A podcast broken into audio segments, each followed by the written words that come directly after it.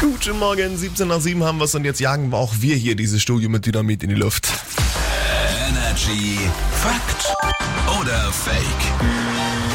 Und das Dynamit ist, dass ich sehr schlecht verlieren kann. Guten Morgen, Cordula. Morgen. Laura ist im Urlaub, deswegen hast du die große Ehre, mit mir Fakt oder Fake zu spielen. Yeah. Jeder von uns hat eine These dabei und wir müssen uns dann hier gleich entscheiden, ist es Wahrheit oder Lüge? Und weil ich ein netter Gastgeber bin, darfst du beginnen.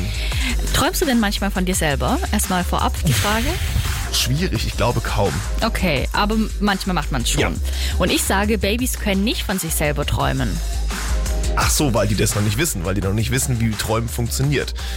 Oh, Keine Ahnung. Das würde Sinn machen. Die müssen das ja auch erst lernen, was Träumen ist. Mhm. Deswegen sage ich, ja, doch, es ist ein Fakt. Es ist ein?